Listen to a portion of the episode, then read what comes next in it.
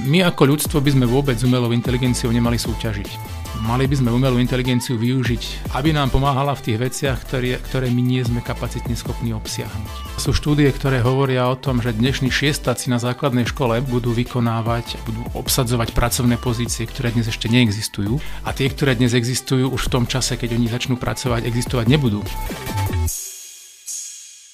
PM Voice Studio vám prináša podcast Univerzity Mateja Bela. V roku 2022 sme oslávili 30. výročie vzniku našej univerzity. V tomto podcaste s poprednými pedagógmi otvárame zaujímavé a aktuálne témy.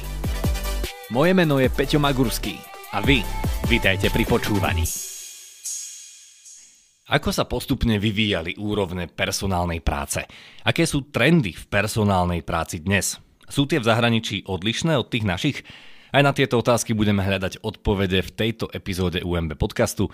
Z ekonomickej fakulty tu dnes máme vedúceho oddelenia marketingu, manažmentu a kvality Lukáša Smereka. Vítajte. Dobrý deň, prajem. Prioritou Lukáša Smereka je vedenie prednášok a seminárov s predmetov manažment ľudských zdrojov a manažerská komunikácia. Robí školenia v oblasti manažmentu ľudských zdrojov, andragogických kompetencií a mekých zručností už v tomto úvode niekoľkokrát tam zaznelo, že manažment, manažerská komunikácia, vždy to bol teda vo vás nejaký ten manažér a, a líder, alebo to prišlo až neskôr? Myslím si, že áno. Myslím si, že to vychádzalo už z toho, čomu sa venujem aj v súkromí a že vždy som bol typ človeka, ktorý bol rád obklopený ľuďmi uh-huh. A ktorý rád dával veciam nejaký taký tvar, nejaký taký smer, takže prirodzene som sa zvykol pasovať do tejto pozície lídra, nejakého manažéra. Dokonca som videl, ako už som si aj tak pozrel životopis a tam bolo aj, že no tak bol som kapitánom futbalového mužstva, lebo som to mal v sebe. Áno, áno, toto, toto bolo tiež celkom taká zaujímavá etapa môjho života, kedy som v podstate mladé ucho dostal na ruku kapitánsku pásku a musel som si zmanéžovať aj starších spoluhráčov, takže aj tam asi tie začiatky mojej manažerskej práce a tejto manažerskej orientácie sa dajú datovať. Budeme asi niekoľkokrát skloňovať tie pojmy personálna práca, manažment ľudských zdrojov, preto si ich poďme najprv charakterizovať, aby sme vedeli, o čom to budeme hovoriť a chápali e, všetky tie súvislosti. Čo to teda je? Jasné. Personálna práca je v podstate najširší koncept, najširšie pomenovanie všetkých činností, ktoré sa musia v podnikoch, v organizáciách robiť s ľuďmi, preto aby mali vytvorené podmienky na prácu, preto aby mali podmienky na svoj vlastný osobný rast, aby mali podmienku na, podmienky na dosahovanie výkonov. Takže toto nám zastrešuje všetko, čo je potrebné urobiť. Nikto sa tomu nevyhne, pretože či už ako zamestnanec sa staneme príjimateľom personálnej práce, alebo potom ako manažér, ktorý je vlastne absolventom nášho študijného programu, tak ten z tej opačnej strany vidí jednotlivé kroky, jednotlivé procesy personálnej práce. Často sa v tejto súvislosti spomínajú a používajú pojmy ako personálny manažment alebo manažment ľudských zdrojov. Tomto prípade ide o dve rôzne vývojové etapy personálnej práce, takže historicky, keď sa nám to nejako posúvalo, tak personálna práca bola v poradí druhou vývojovou etapou, ktorá bola zameraná hlavne na operatívne riadenie ľudských zdrojov a operatívnu prácu s ľuďmi. A manažment ľudských zdrojov do dnešného dňa považovaný za najvyššiu vývojovú etapu personálnej práce no, sa už skôr orientuje na stratégiu, na, na dlhodobú orientáciu, na, na uvažovanie o tej budúcnosti, o nových trendoch, o tom, ako personálnu prácu posunúť naozaj na najvyššiu úroveň, aby zamestnanci dostali všetko, čo potrebujú. A keď z teórie ideme do praxe, tak či už som zamestnanec alebo zamestnávateľ, tak asi sa oplatí tomu trošku venovať čas, aby som do toho videl viac. Určite, ako zamestnávateľ to robiť musíte, pretože niektoré veci prikazuje legislatíva, niektoré veci sú potrebné na to, aby podnik fungoval. Ako zamestnanec je dobré vedieť, čo sa bude so mnou robiť, na čo mám nárok, na čo nárok nemám, čo si môžem vlastne vynútiť u toho zamestnávateľa. A možno, aby som vedel tomu zamestnávateľovi poskytnúť aj nejakú spätnú väzbu o tom, čo by sa mohlo zlepšiť. Povedzme si teda o vývoji úrovne personálnej práce v horizonte 20 rokov od toho roku 1998 po 2018. Aké tam nastali zmeny? Upresnil by som, alebo zdôvodnil by som, prečo vlastne tieto roky sú takto vymedzené. Ono to začalo v pracovnom týme pani profesorky Vetrákovej, ktorá mm, začala takéto skúmanie personálnej práce na slovenských podnikoch v roku 1998 a následne každé 4 roky sa prieskum úrovne personálnej práce zopakoval a robili sa určité porovnania. Doteraz posledné výsledky máme práve z roku 2018, aj keď v súčasnosti nám prebieha zber údajov za roky 2022 a 2023. Takže tieto, tieto budú vyhodnotené asi v priebehu aktuálneho roka. Takže zatiaľ sa vieme vyjadriť práve k tomu obdobiu, ktoré ste spomenuli od roku 1998 až do roku 2018. Trendy sú jednoznačné. Personálna práca sa vyvíja, počet personálnych procesov, ktoré v podnikoch sa realizujú v prospech zamestnancov rastie. Takže keby sme porovnali možno ten rok 1998, tak personálna práca na Slovensku eh, bola naozaj na úrovni toho personálneho manažmentu, ktorý som spomínal. Hlavne sa riešili veci ako získavanie zamestnancov, nejaká operatíva okolo nich, teda riešenie problémov, ktoré vznikajú, poskytnutie základnej starostlivosti, poskytnutie základných vzdelávacích kurzov a možno trošku e, nejaká orientácia aj na budúcnosť a na rozvoj tých zamestnancov do budúcna. Mali sme predpoklad, že tá personálna práca, tá jej úroveň bude rásť konštantne. Čo sa nám úplne nepotvrdilo, pretože doterajší vrchol sme zaznamenali v roku 2014. Uh-huh. Mhm. V tomto roku sa personálna práca tešila najväčšej obľúbe, najviac personálnych procesov sa realizovalo, najväčšia starostlivosť sa ponúkala zamestnancom, najviac sa s nimi pracovalo, najviac sa im vychádzalo v ústrety. A rok 2018 bol trošku prekvapujúci, pretože nám došlo k určitému poklesu. Môžeme si to vysvetliť z toho dôvodu, že bol to taký, taký rok tesne pred e, úderom e, koronakrízy a týchto problémov, ktoré tu máme. Čo ale ešte nikto netušil, takže... To ešte nikto netušil, ale práve vtedy aj ekonomika fungovala, podniky hľadali zamestnancov všade a najčastejšie problémy, ktoré sa v personálnej práci objavovali, bol nedostatok zamestnancov. Mm-hmm.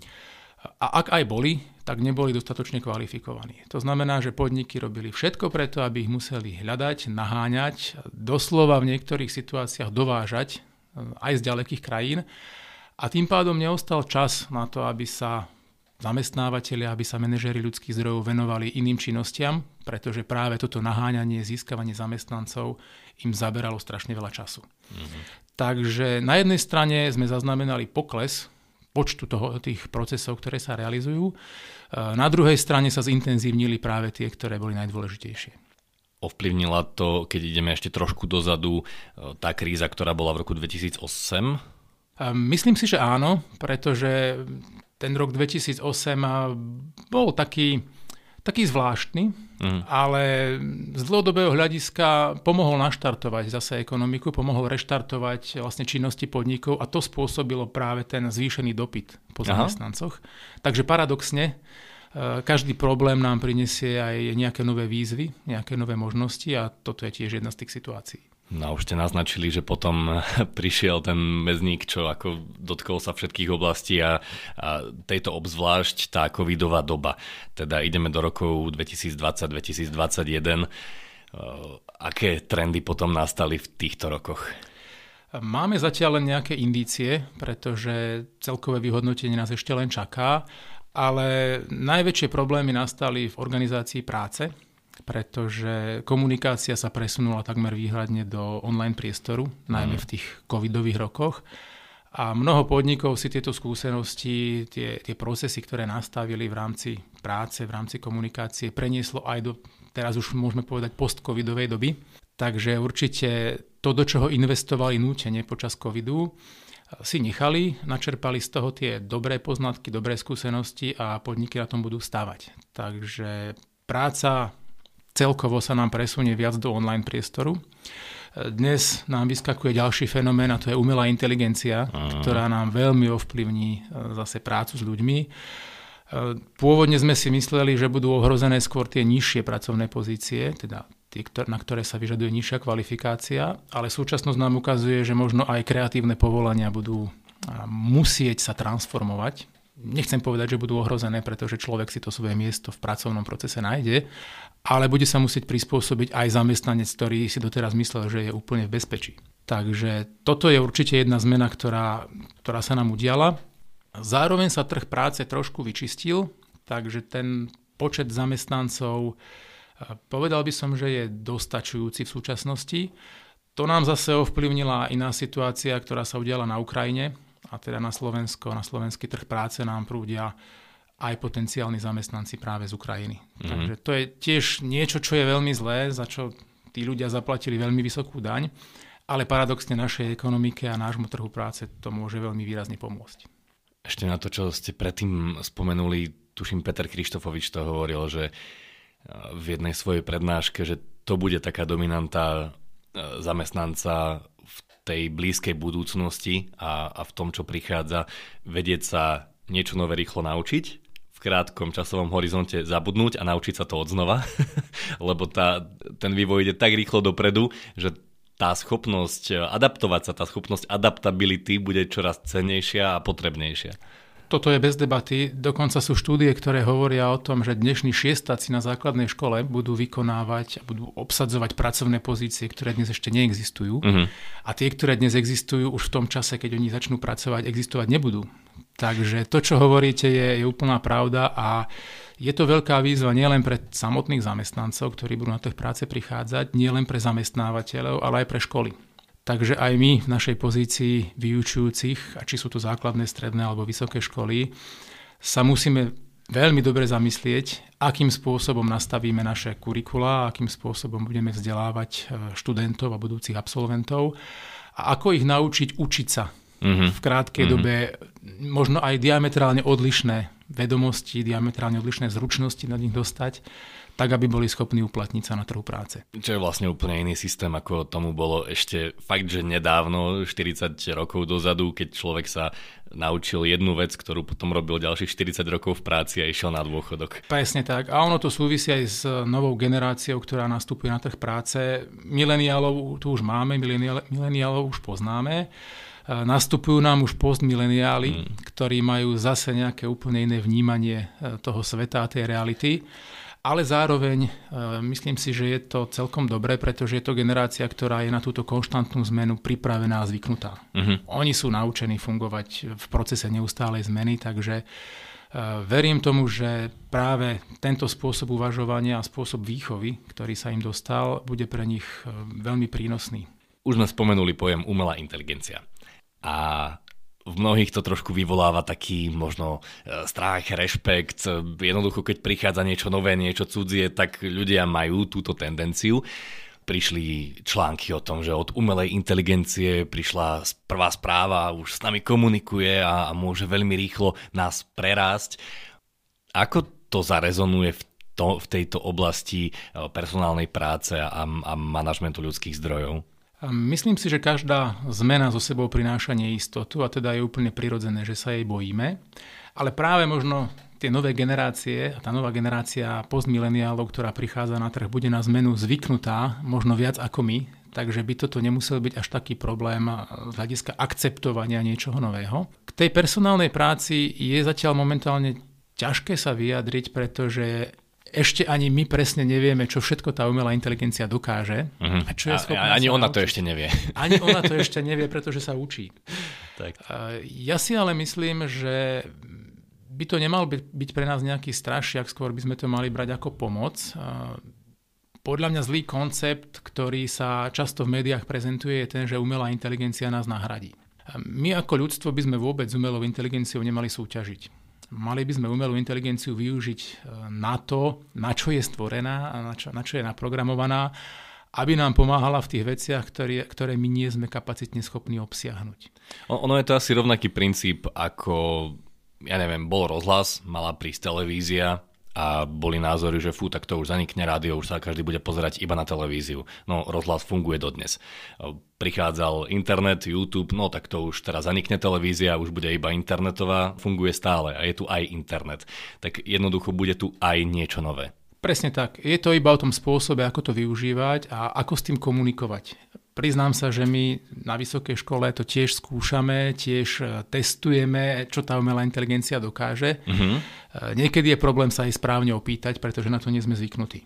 Ale ono to chce iba čas, kým sa naučíme, e, aký vstup tá umelá inteligencia vyžaduje na to, aby nám podala ten patričný, adekvátny výstup. Na druhej strane je nutné ale povedať, že v tomto e, možno ešte nie sme úplne pripravení, pretože nemáme nastavené mechanizmy, ako kontrolovať niektoré výstupy umelej inteligencie. Možno ešte legislatívne nemáme všetko podchytené. aj keď sa už na tom intenzívne pracuje. Pretože prichádzajú nám nové situácie, vznikajú úplne nové možnosti, vznikajú nejaké precedensy, ktoré sme tu doteraz nemali a tieto si potrebujeme aj formálne, aj právne ošetriť, aby nedochádzalo k nejakým konfliktným situáciám, aby naozaj umelá inteligencia bola využitá v prospech aj personálnej práce, ale celkovo v prospech ľudstva ako takého. Už sme teda pri trendoch v personálnej práci, tých súčasných, tých aktuálnych. A ďalším bodom, ktorý mám poznačený, je gamifikácia. Kde všade je využívaná táto technika?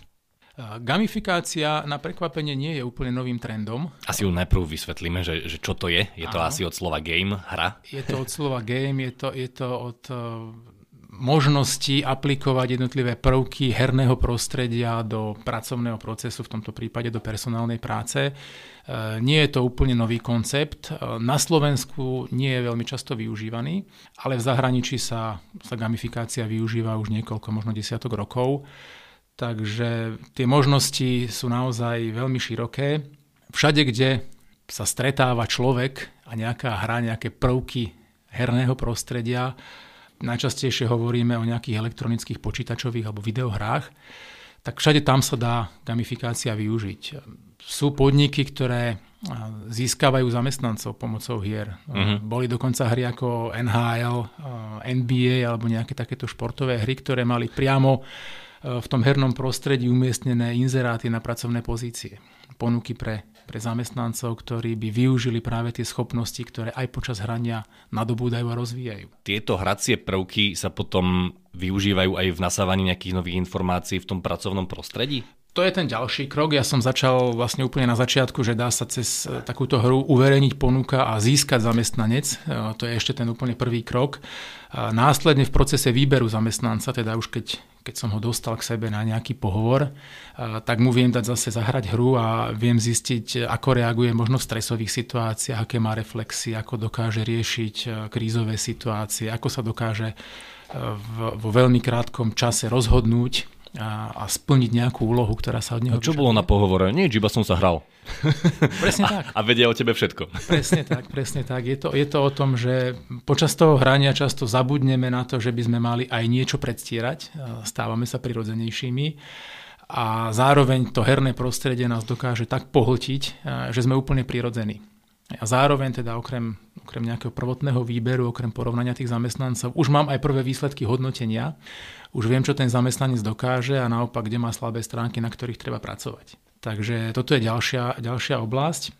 A vy ste sa pýtali, či sa počas toho môžeme naučiť niečo nové, nejakú novú zručnosť. Samozrejme, toto je trendom posledných rokov, kedy sa gamifikácia využíva v procese vzdelávania a potom aj následného kariérneho rozvoja zamestnancov, pretože mm sú hry naprogramované cieľene na rozvoj e, niektorých zručností, či už to budú komunikačné zručnosti, alebo práve možno reflexy, práve e, rozhodovanie sa v krízových situáciách. Takže všetko to, e, čo sme pri tom výbere identifikovali ako slabú stránku, dokážeme prostredníctvom hry toho človeka potom aj naučiť a konštantne s ním trénovať jednotlivé zručnosti.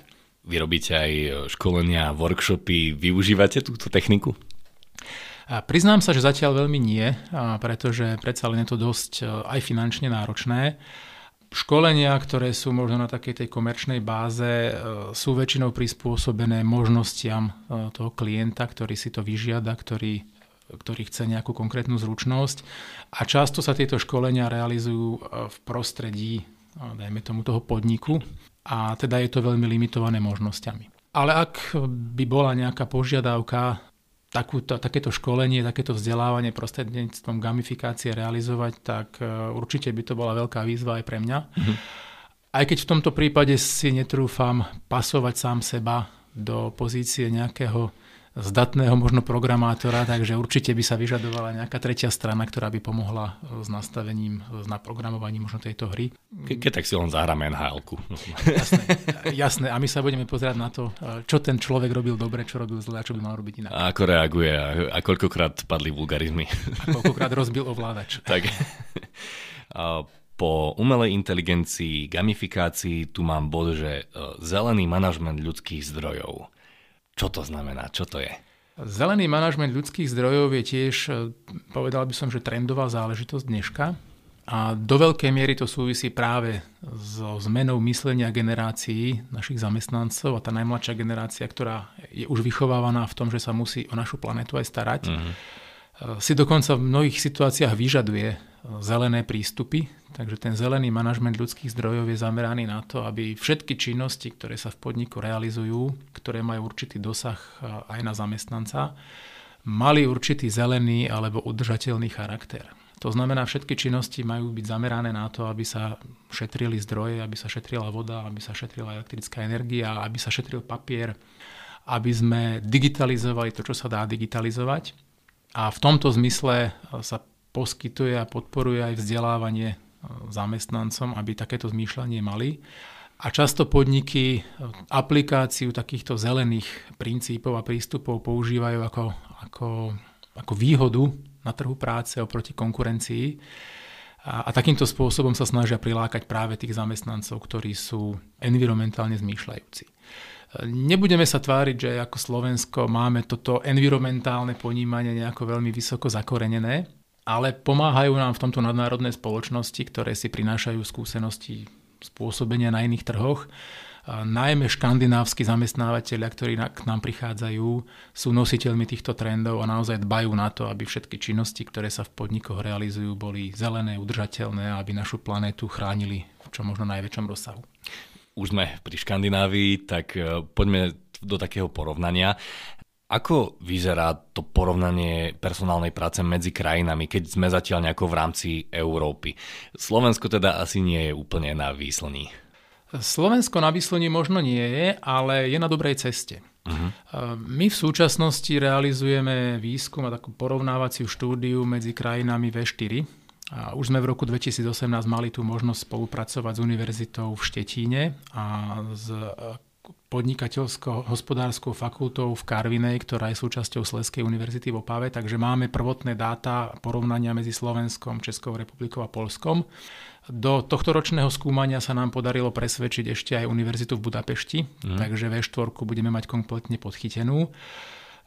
Čo sa týka tých výsledkov a tých trendov, tak asi nikoho neprekvapí, že z tohoto nášho V4 priestoru sú najďalej bratia Česi, z hľadiska aplikácie jednotlivých personálnych procesov sa najviac zameriavajú na, na tú strategickú úroveň, teda na dlhodobé plánovanie, na, na dlhodobú prácu s ľudskými zdrojmi, orientácia na rozvoj zamestnanca ako takého, orientácia na management talentov, teda podchytenie tej individuality jednotlivca. Už sa na človeka nepozerajú ako na, na ten zdroj, ale skôr naozaj na, na potenciál, na talent, ktorý sa v ňom skrýva, s ktorým sa dá pracovať.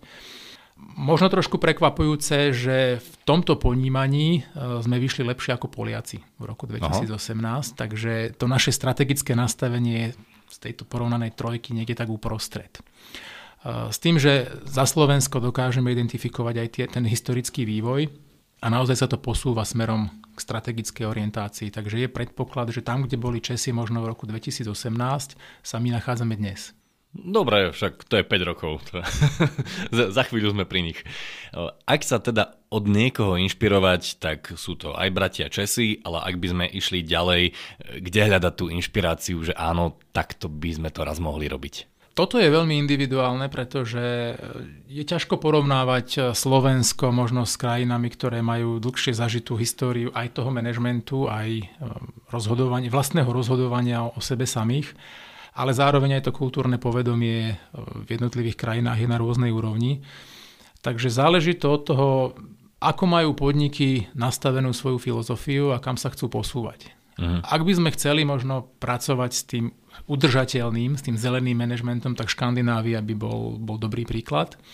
A ak by sme chceli pracovať alebo podobať sa možno krajinám, ktoré poskytujú zamestnancom veľkú voľnosť, tak by sme sa mohli inšpirovať možno od Francúzov, pretože tam naozaj jednak tá vyjednávacia sila zamestnanca je oveľa väčšia ako u nás a tým pádom podniky robia, robia oveľa väčšie ústupky voči zamestnancom.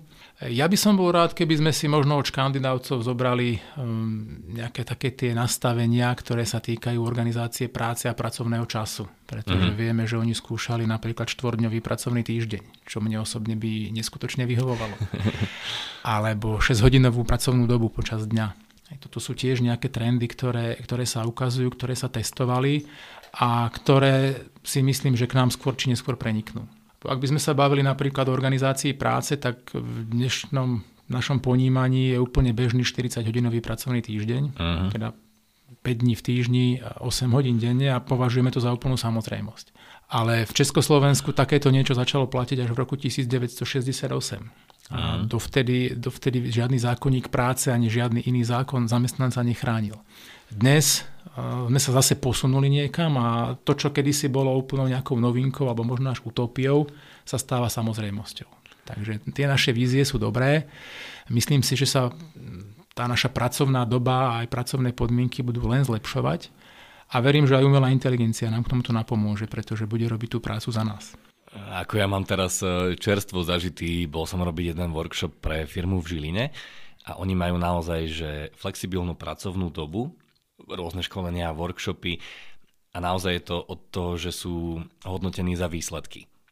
Ale viem si predstaviť, že keby toto odrazuje všade, tak to ľudia a Slováci s mentalitou, ktorú máme, využívajú. Že ani by tak nepozerali na to, že mám voľnosť a chcem to využiť pre tú firmu a, a, a chcem priniesť tie výsledky, ale mám voľnosť, tak to chcem využiť pre seba a, a môžem si dopriať viac leňošenia na gauči. To je také diskutabilné, či je to zlé, čo ste popísali, pretože každá inovácia, každá technológia, ktorá nám zefektívni našu prácu a prinesie podniku lepšie výsledky a lepšie výkony, by mala byť v prospech človeka, v prospech ľudstva. Aspoň mm-hmm. tak hovorí nejaká možno utopistická teória. A keď ja dokážem tú svoju prácu efektívne spraviť za 4 hodiny, 5 hodín, na čo mám v práci sedieť 8 hodín? Prečo ten čas nevyužiť radšej pre seba, pre svoj aj osobný rozvoj, pre e, svoje duševné zdravie, pre rozvoj rodiny, pre, pre podporu možno komunity a tým pádom ano, s, s, tým úplne, dobru. S, s tým úplne súhlasím. Skôr som to tak myslel, že tam bola tá vaša základná podmienka, že keď tú prácu viem spraviť za 5-6 hodín alebo za, za 4-5 hodín, tak nemusím tam byť 8. Len či máme v sebe to, že naozaj by tá práca bola spravená, keď dostaneme toľko voľností. Myslím si, že áno. Sú pracovné pozície, ktoré sú odmeňované za, za výkon, uh-huh. ktoré sú odmeňované, dajme tomu, úkolovou mzdou. A tam vidno nasadenie toho zamestnanca často je diametrálne odlišné od zamestnanca, ktorý je platený za hodiny. Pretože ak som platený za hodiny, tak skôr možno hľadám spôsoby, ako sa niekde skryť, ako pretrpieť tú moju pracovnú dobu.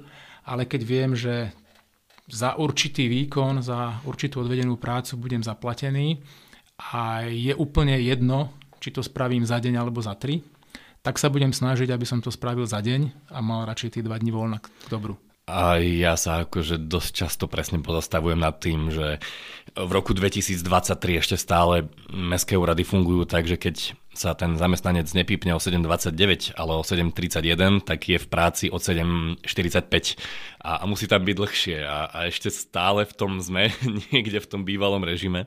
Áno, e, toto sa deje.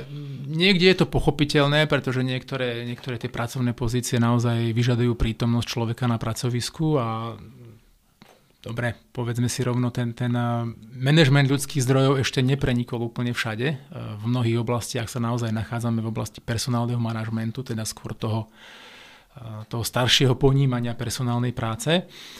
Ale v tomto prípade možno práve aj koronové obdobie nám prinieslo určitú zmenu, pretože kedysi bol taký home office považovaný za veľký benefit uh-huh. a bol ponúkaný len hrstke zamestnancov. Dnes už je diskutabilné, či je to vôbec benefit alebo je to nutnosť a všade, kde je to možné, sa aplikuje. A v takomto prípade e, si ten zamestnanec naozaj môže sám určiť tempo svojej práce, sám určiť pracovnú dobu, sám určiť dokonca to prostredie, v ktorom bude pôsobiť tak, aby, aby podával ten najoptimálnejší výkon. Súhlasím, vyžaduje sa veľká sebadisciplína, pretože všetci, ktorí zažili prácu z domu, vedia, že to nie je úplne jednoduché. Najmä ak ak je rodina, najmä ak e, sú možno otvorené priestory v rámci domácnosti. Kde... A pracovný pohovor a zozadu, táto ja som hladná. Ja, presne tak, takže sú, sú to tie veci, ktoré sme všetci zažili, ale myslím si, že to pre nás bola dobrá škola a že práve na takýchto týchto úsmevných situáciách, ktoré ste teraz popísali, sme sa naučili, ako s tým home officeom pracovať, ako si zariadiť pracovnú dobu a ako uh, sklbiť súkromný a pracovný život, preto aby sme ten optimálny výkon podávali v čo možno najkračšom čase. Po tomto všetkom, čo sme spomenuli, od umelej inteligencie cez gamifikáciu, cez Škandináviu, tak skúsme si predstaviť, kde by mohlo byť Slovensko v horizonte 5, možno 10 rokov a ak by sme išli do nejakého paralelného vesmíru, kde to jednoducho funguje, tak ako by to vyzeralo? Čo by boli tie hlavné kroky, ktoré vieme prijať a vieme spraviť? Ak by sme mali ísť do nejakého paralelného vesmíru, kde všetko funguje tak, ako chceme, tak určite by sme mali odbúrať byrokraciu, uh-huh. ktorú tu stále máme. Mali by sme odbúrať, a na Slovensku by už neexistovali vôbec nejaké papierové výkazy, ale uh, systémy by fungovali elektronicky. Pracovali by sme 4 dní v týždni, možno nejaké nejakých 4-5 hodín. A umelá inteligencia... Keby sme tu mali publikum, tak teraz všetci áno! Áno, áno, presne tam smerujem. A, a celá personálna práca by mala byť nasmerovaná k tomu, aby, aby tí zamestnanci a celkovo ľudia, ktorí prichádzajú do styku s podnikom, boli šťastní. Lebo ak e, využijem nejakú technológiu, ktorá za mňa urobí prácu a ja dostanem ďalšiu prácu navyše, tak sa zaciklím. A, a nikdy sa nikam neposunieme. Ale naozaj mali by si aj tí zamestnávateľia uvedomiť, že investícia e, do dajme tomu umelej inteligencie alebo do rôznych technológií by mala byť v prvom rade v prospech človeka. A ľudia by mali prinášať práve tie, tie nadstavbové hodnoty, tú vyššiu pridanú hodnotu, teda tá kreativita, ktorú umelá inteligencia zatiaľ nemá, ktorá sa skrýva práve v človeku, by mala byť odkrývaná a práve aj s dôrazom na to, že človek si môže zariadiť e, ten svoj pracovný čas tak, ako to potrebuje, aby v sebe objavil to, čo v ňom naozaj je. A dokonca si myslím, že už naozaj k tomu smerujeme, pretože mnoho podcastov, mnoho diskusí je práve o tom, že ešte stále je tu to nastavenie, že keď budem tvrdo makať, zapriem sa a príde ten úspech, tak potom budem šťastný. Lenže ono to funguje trošku opačne, že tento šťastie by malo byť ten výchozí stav a keď budem v tej pohode, keď budem v tom nejakom šťastí a v radosti pracovať, tak potom skôr príde ten úspech. Šťastie je veľmi relatívne, pretože niekto môže byť naozaj šťastný vtedy, keď pracuje dlhé hodiny a keď môže byť e, v tej pracovnej činnosti a v pracovnom nasadení. Ale e, v súčasnosti sa stretávame s takými neúplne priaznivými situáciami, kedy ľudia nevedia úplne presne odhadnúť, kde je ich hranica, kde je ich strop. A na toto by možno tiež zamestnávateľia mohli dbať a v tom ideálnom vesmíre, na ktorý ste sa pýtali, by aj takéto poradenstvo a takáto starostlivosť o duševné zdravie človeka mala byť e, veľmi vysoko cenená. A na to ale asi musíme trošku poznať sami seba a nesplňať nejaké vzorce spoločnosti, ktorá ona dáva, že takto to mám robiť, ale trošku počúvať aj to, že či som v pohode a, a, a či to, čo robím, je naozaj to šťastie, ktoré chcem. Určite áno, ale na to musíme mať zase aj nejaký čas. E, čas, ktorý vieme venovať sebe a nie celý čas venovať len práci a tomu pracovnému výkonu. Takže práve preto sú podniky, ktoré vytvárajú oddychové zóny pre svojich zamestnancov, ktoré im poskytujú dni voľna navyše, ktoré organizujú rôzne neformálne stretnutia zamestnancov s ich rodinami, rôzne podujatia, ktoré práve pomáhajú zamestnancovi aspoň na chvíľočku zabudnúť na to, že ja len pracujem v tom podniku a vytvárajú mu takú tú možnosť alebo taký ten dojem, že som členom nejakej rodiny pre ktorú sa oplatí pracovať, pre ktorú sa možno niekedy oplatí aj trošku obetovať. Ale vo výsledku mi to prinesie to šťastie, ktoré tu bolo spomenuté. Posledná otázka. Spolupracujete, respektíve keď robíte so študentmi na Univerzite Mateja Bela, myslíte, že toto môže byť generácia, ktorá už bude tvoriť tento paralelný vesmír, ktorý sme tu opísali? Ja verím, že áno majú nejaké predstavy, majú veľmi veľa vedomostí, ktoré si prinášajú aj zo stredných škôl, ktoré ich ďalej naučíme my. A hlavne je to generácia, ktorá chce meniť veci. Uh-huh. Takže ak sa im niečo nepáči, tak nemajú problém to nahlas povedať, nemajú problém sa na to posťažovať a nemajú problém urobiť kroky preto, aby to zmenili. A myslím si, že toto je veľmi, veľmi dôležitá vlastnosť, ktorú tvorcovia nejakých hodnôt budúcich musia mať, na to, aby dokázali vytvoriť možno aspoň o trošku lepší svet. Takto nejako by vyzeral krásny paralelný vesmír Lukáša Smereka. Ďakujem veľmi pekne, že ste prišli a že sme tak nejako načrtli to, ako by to raz mohlo vyzerať.